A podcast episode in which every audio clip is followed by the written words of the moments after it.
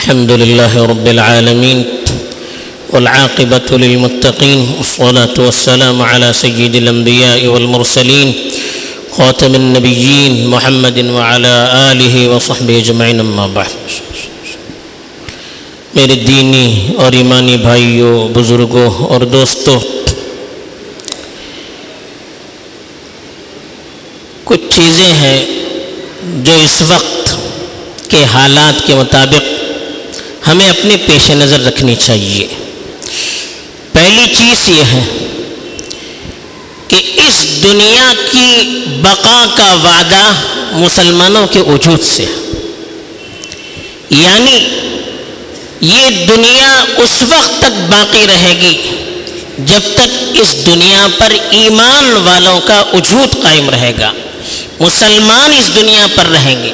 اللہ کی عبادت کرنے والے ایک اللہ کو ماننے والے جب تک اس روئے زمین پر رہیں گے، تب تک یہ دنیا باقی رہے گی۔ اور جب اس دنیا سے توحید پرستوں کا وجود ختم ہو جائے گا، اللہ کے ماننے والوں کا، شریعت پر عمل کرنے والوں سے دنیا خالی ہو جائے گی۔ پھر اس دنیا کا نظام اللہ تبدیل کر دے گا۔ رسول اللہ صلی اللہ علیہ وسلم نے رشاد فرمایا لا تقوم الساعة حتى لا يقال في الأرض اللہ اللہ مسلم شریف کی روایت ہے کہ قیامت اس وقت تک نہیں آئے گی جب تک زمین پر اللہ اللہ کہنے والوں کا وجود نہ رہے۔ یعنی جب تک زمین پر اللہ کی پرستش کرنے والے رہیں گے، اللہ کو ماننے والے رہیں گے، تب تک قیامت نہیں آئے گی۔ یہ اللہ کے رسول کا قول ہے۔ تو ہمیں اس پر سو فیصد یقین ہونا چاہیے کہ دنیا کی کوئی طاقت ایمان والوں کو، مسلمان والوں کو ختم نہیں کر سکتی۔ مسلمانوں کے ختم ہونے کا مطلب دنیا کا ختم ہو جانا ہے۔ یہ رسول اللہ صلی اللہ علیہ وسلم کے ارشاد کا مطلب ہے۔ دوسری چیز، اللہ نے جو دین ہمیں عطا کیا ہے، وہ دین تمام ادیان پر غالب ہونے کے لیے آیا ہے۔ دین کو اللہ نے اس لیے دنیا میں بھیجا ہے تاکہ یہ دین سارے دینوں سے، سارے مذاہب سے اوپر رہے، اس دین کا غلبہ رہے۔ اس کے لیے اللہ تعالیٰ نے اس دین کو بھیجا ہے۔ چنانچہ اللہ تعالیٰ کا ارشاد ہے، یریدون لیطفئوا نور اللہ بافواہہم، واللہ متم نورہ ولو کرہ الکافرون۔ اللہ نے فرمایا کہ یہ لوگ اپنے منہ سے پھونک پھونک کر اللہ کی روشنی کو ختم کرنا چاہتے ہیں۔ اور اللہ چاہتے ہیں کہ اس دین کو مکمل کر، اللہ تعالیٰ اس دین کو مکمل کر کے رہنا چاہتے ہیں۔ چاہے کافروں کو کتنا ناگوار گزرے۔ دشمنوں کو اس دین سے کتنی تکلیف ہو، کتنی پریشانی ہو، اللہ تعالیٰ اس دین کو غالب کر کے رہیں گے۔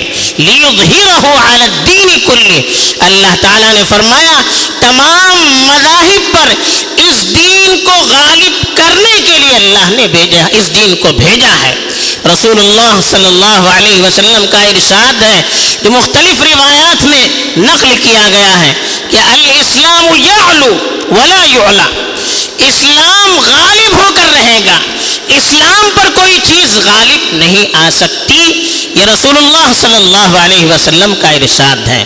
اب آپ پوچھ سکتے ہیں، جب اللہ کے دین کے ساتھ اللہ کا وعدہ ہے اور اللہ کے رسول کا فرمان ہے، تو پھر آج مسلمان پسے کیوں جا رہے ہیں؟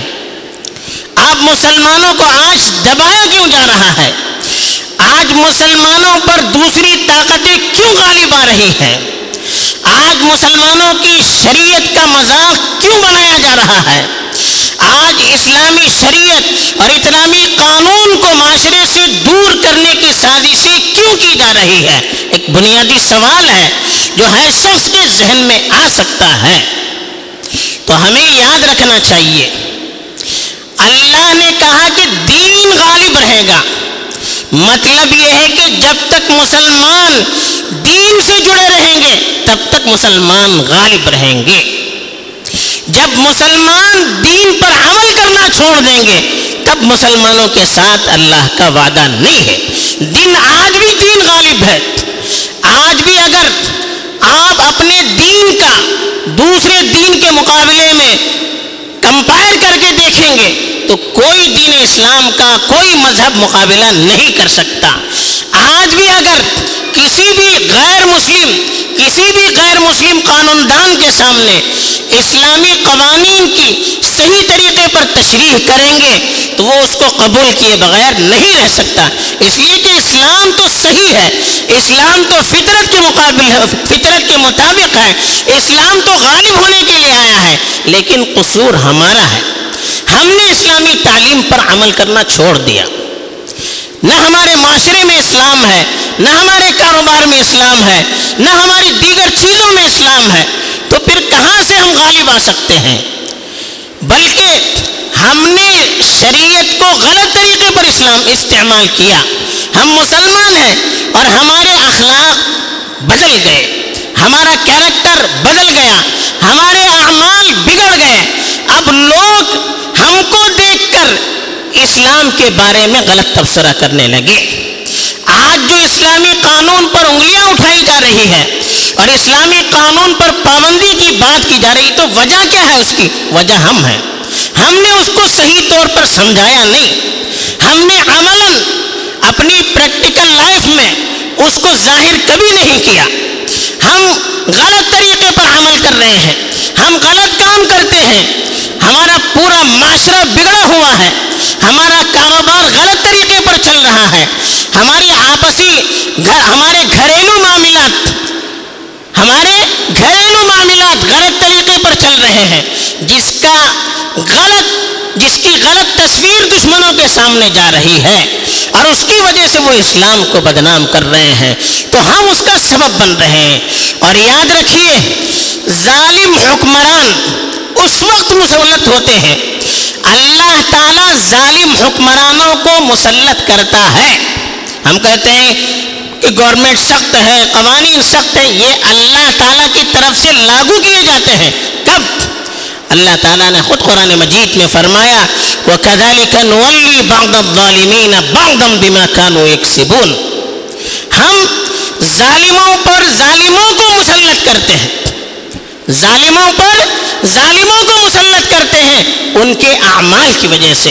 یعنی ہمارے اعمال غلط ہو جائیں گے تو غلط حکمران آئیں گے، غلط بادشاہ آئیں گے، غلط حکومت آئے گی، غلط طاقتیں غالب ہو جائیں گی، پھر وہ ہمیں تکلیف دے گی۔ یہ بھی اللہ کے عذاب کی ایک صورت ہے یہ۔ جو ہم نے اپنے اعمال کی وجہ سے اس کو ظاہر کیا ہے۔ تو اس لیے ہمیں اپنے اعمال کا جائزہ لینا چاہیے۔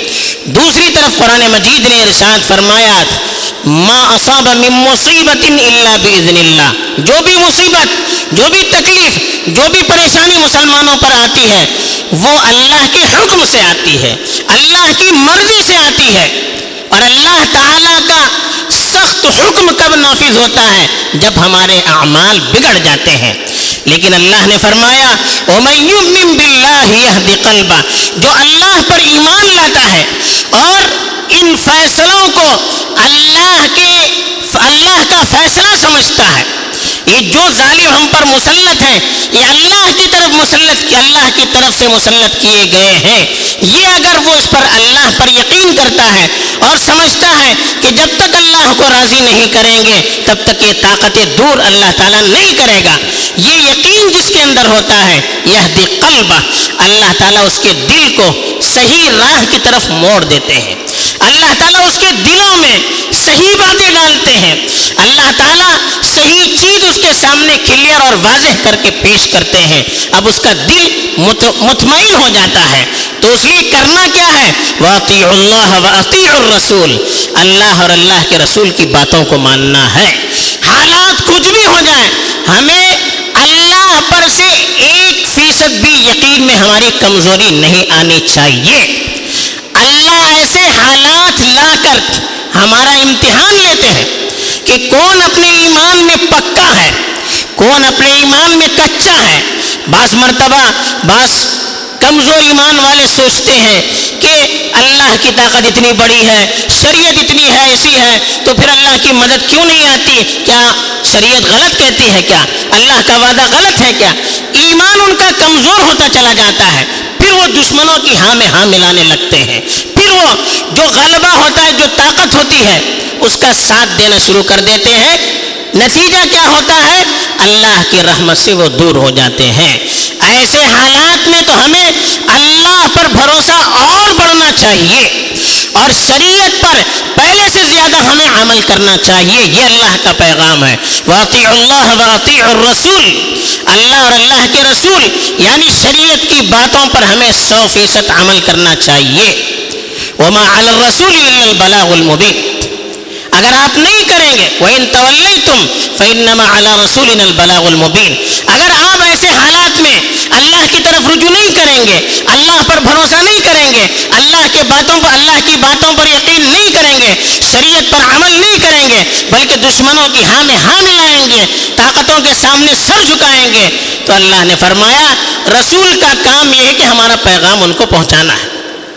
ہمارے رسول کا کام پیغام کو کھول کھول کر، میسج کو کھول کھول کر آپ کے سامنے پہنچانا ہے۔ انہوں نے تو پہنچا دیا۔ اب آپ کا کام ہے ماننا، نہ ماننا۔ اور کہا، اللہ لا الہ الا ہو۔ اللہ وہی ہے جو معبود ہے۔ پہلے بھی اللہ وہی تھے، آج بھی اللہ وہی ہے حالات کچھ بھی ہو ہمیں عبادت اللہ ہی کی کرنی چاہیے، چاہے ہماری جان چلی جائے۔ وعلى الله فليتوكل المؤمنون۔ ایمان والوں کو ہر حال میں بھروسہ اللہ پر کرنا چاہیے۔ تو ایسے حالات میں ہمارا بھروسہ اللہ کے ساتھ مضبوط سے مضبوط تر ہونا چاہیے۔ لیکن ہمیں اپنی تدبیریں خود کرنی چاہیے۔ کیا کرنا ہے؟ ایک تو ہمیں خود سو فیصد شریعت پر عمل کرنا ہے۔ چاہے حالات کتنے سخت کیوں نہ ہو، قوانین کتنے سخت کیوں نہ ہو، ہمیں اپنی طاقت کے مطابق شریعت پر عمل کرنا ہے، ورنہ اللہ کی مدد نہیں آ سکتی۔ ایک کام یہ ہے۔ دوسرا، اپنی نئی نسل کو شریعت اور دین سے پوری طرح واقف کروانا چاہیے، بلکہ اپنے دین پر ان کو مطمئن کرنا چاہیے۔ آج افسوس یہ ہوتا ہے کہ ہماری نئی نسل جو دین سے ناواقف ہوتی چلی جا رہی ہے، دینی مدارس سے ان کا تعلق کٹتا چلا جا رہا ہے علماء سے دور ہوتی چلی جا رہی ہے۔ ان کا خود اپنی شریعت پر بھروسہ نہیں رہا۔ ان کو خود اپنے اللہ کی باتوں پر یقین نہیں ہو رہا ہے، بلکہ سوشل میڈیا کے ذریعے سے جو پراپگنڈا کیا جا رہا ہے جو نصاب تعلیم اور جو کورس ان کو پڑھایا جا رہا ہے، جو لیکچرز وہ سنتے آ رہے ہیں، اس کی وجہ سے دین کے بارے میں ان کا اعتماد، ان کی ان کا ذہن بگڑتا چلا جا رہا ہے، ان کا اعتماد کمزور ہوتا چلا جا رہا ہے۔ وہ ظاہر میں تو مسلمان نظر آتے ہیں، اندر سے مسلمان نہیں ہے۔ اگر یہی حالت رہی تو کچھ دنوں کے بعد کیا ہوگا ہم نہیں کہہ سکتے۔ تو اپنی نئی نسل کی ہمیں فکر کرنی چاہیے۔ ان کو دین سے قریب کرنا چاہیے۔ دین کے لیے ہم ان کو دین سے واقف کروانے کے لیے، دین پر ان کا بھروسہ اور اعتماد بحال کروانے کے لیے ہم کیا کر سکتے ہیں؟ وہ ساری چیزیں ہم کو کرنی چاہیے۔ یہ علماء کا بھی کام ہے، یہ والدین اور سرپرستوں کا بھی کام ہے اور علاقے کے ذمہ داروں کا بھی کام ہے۔ تیسری چیز ہمارے غیر مسلم بھائیوں کے سامنے اسلامی قانون کی صحیح تشریح کرنی چاہیے، اپنے عمل سے بھی اور زبانی بھی۔ دعوتی انداز میں یہ ہماری کوتاہی ہے۔ اس کے لیے یہ حالات آ جا رہے ہیں۔ آج بھی غیر مسلموں میں بہت سے لوگ ہیں، تعلیم یافتہ لوگ ہیں، اچھی ذہنیت والے لوگ ہیں۔ ہمیں کم از کم ان کو اپنے دین کے بارے میں صحیح باتیں بتانی، یہ ہماری ضرورت ہے۔ اس کے لیے آپ وکلا کو بلائیے، ڈاکٹروں کو بلائیے سیاست دانوں کو بلائیے، جتنے بھی ذمہ دار ہیں ان کو بلائیے۔ ان کے سامنے دین کیا ہے، شریعت کیا ہے، آخرت کیا ہے، اللہ کا قانون کیا ہے، اللہ کی اللہ کی طاقت کیا ہے، اللہ کی قدرت کیا ہے، آخرت کیا ہے، اور ہمارا پرسنل اللہ کیا ہے۔ اس کے اندر کیا خوبیاں ہیں؟ یہ ساری چیزیں جب تک ان کو ہم بتائیں گے نہیں، ان کو کیسے معلوم ہوگی چیزیں؟ آج میڈیا تو ہر چیز بگاڑ کر پیش کر رہا ہے۔ اس کی وجہ سے ان کی ذہنیت بدلتی چلی جا رہی ہے۔ آج ہی ہمارا کرنے کا کام ہے۔ نہیں کریں گے تو پھر یہ جو باقی ماندہ لوگ ہیں، وہ بھی بگڑتے چلے جائیں گے۔ اگر ان کی ذہنیت بن گئی تو انشاءاللہ یہ لوگ پھر اسلام کے دفاع میں کھڑے ہو جائیں گے۔ اللہ تو دین کا محافظ ہے ہی، لیکن جو آگے بڑھے گا، اللہ ان کو دین کی حفاظت کے لیے استعمال کریں گے۔ چوتھا کام جو خاص کر کرنا چاہیے، آج کے حالات میں جو نفرت بڑھائی جا رہی ہے، نفرت کے جذبات جو پیدا کیے جا رہے ہیں، اس کا سب سے بڑا سبب یہ ہے۔ ہماری جو تاریخ ہے یہاں کی، اسلامی تاریخ، مسلمانوں کی تاریخ، اس کو بگاڑ کر پیش کیا جا رہا ہے۔ اس کی غلط ترجمانی کی جا رہی ہے۔ مسلم بادشاہوں پر غلط الزامات لگائے جا رہے ہیں۔ ان کے بارے میں غلط پروپگنڈے کیے جا رہے ہیں، جس کی وجہ سے ان کے اندر غلط جذبات پیدا ہو رہے ہیں۔ آج یہ ہماری ذمہ داری ہے۔ علماء کی بھی ذمہ داری ہے اور ذمہ داروں کی بھی ذمہ داری ہے کہ وہ اسلامی تاریخ کو صحیح انداز میں پیش کریں۔ خاص طور پر جو اعتراضات کیے جاتے ہیں، اس کے بارے میں مسلمانوں نے بھی بہت کچھ لکھا ہے، بلکہ غیر مسلموں نے بھی بہت کچھ لکھا ہے۔ ہم ان کی تحقیقات کو سامنے رکھ کر دلائی کی روشنی میں ان کے جھوٹ اور پرپگنڈے کو سب کے سامنے پیش کریں۔ آج سوشل میڈیا کا دور ہے، ہم جس طرح چاہیں اس کو اچھے کام کے لیے استعمال کر سکتے ہیں۔ خالی رونے سے کوئی فائدہ نہیں ہے۔ ہمیں اپنی طرف سے جو ہم کر سکتے ہیں، اس کو کرنا چاہیے۔ اور یہ کام غیروں کے لیے بھی ضروری ہے اور اپنوں کے لیے بھی ضروری ہے۔ افسوس یہ ہے، غیروں نے اتنا پروپگنڈا کیا جھوٹ کا، اتنا جھوٹ کو پہلایا کہ ہم مسلمانوں سے بھی، مسلمانوں میں سے بھی اکثریت یہ تسلیم کر چکی ہے کہ ہمارے ہمارے مسلم بادشاہ غلط تھے۔ انہوں نے غلط کیا۔ وہ تسلیم کر چکے ہیں۔ کیوں؟ ہم نے ان کو صحیح سمجھانے کی کوشش نہیں کی۔ ایک مثال دیکھیے، بابری مسجد کے سلسلے میں سال ہر سال سے پروپگنڈا چلا کہ مسلمانوں نے اس کو توڑ کر وہاں پر مسجد، مندر توڑ کر مسجد بنائی گئی تھی۔ آپ کو یاد رکھنا چاہیے، کتنے سال ہر سال تک عدالت میں وہ فیصلہ چلتا رہا۔ اگر ایک پروف بھی ان کو ملتا، تب کہ وہ غیروں کے حق میں فیصلہ کر سکتے تھے۔ لیکن ایک پروف بھی ان کو نہیں ملا۔ بلکہ سپریم کورٹ کو کہنا پڑا کہ یہاں مندر ہونے کے کوئی آثار نہیں ہے یہاں مسجد، مندر توڑ کر مسجد بنائی گئی ہے۔ ایک ثبوت بھی نہیں مل سکا۔ اور جو مسجد توڑی گئی، یہ غلط کام ہوا۔ یہ سپریم کورٹ کو اقرار کرنا پڑا۔ ایک بات کو سو سال کی محنت سے وہ ثابت نہیں کر سکے، تو پھر کیا ثابت کر سکتے ہیں وہ؟ مجرم ہم ہیں۔ ہم نے صحیح تاریخ ان کے سامنے پیش کرنے کی کوشش نہیں کی۔ آج اس کا موقع بھی ہے اور آج کی آج کے زمانے کا یہ مطالبہ بھی ہے کہ ہم اپنی صحیح تاریخ کو صحیح انداز میں اور دلائل کی روشنی میں غیروں کے سامنے بھی پیش کریں اور اپنی نئی نسل کو بھی اس سے واقف کرانے کی کوشش کریں تاکہ اعتماد بحال ہو جائے اور اسلام پر عمل کرنے کے لیے خود اعتمادی ان کے اندر پیدا ہو اور پھر سب سے بڑی جو چیز ہے، اللہ سے ہمارا تعلق مضبوط ہو۔ اللہ سے ہمارا تعلق مضبوط ہو۔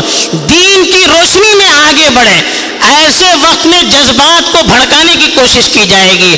اللہ کے لیے اپنے جذبات میں آ کر اسلام اور مسلمانوں پر بربادی کو مت لائیے۔ اللہ کے لیے جذبات میں آ کر اسلام اور مسلمانوں کی غلط ترجمانی نہ کیجیے ہمارے علماء موجود ہیں، ہمارے ذمہ داران موجود ہیں۔ ہم سے زیادہ دین کی ان پر نظر ہے۔ ہم سے زیادہ دین سے ان کو محبت ہے۔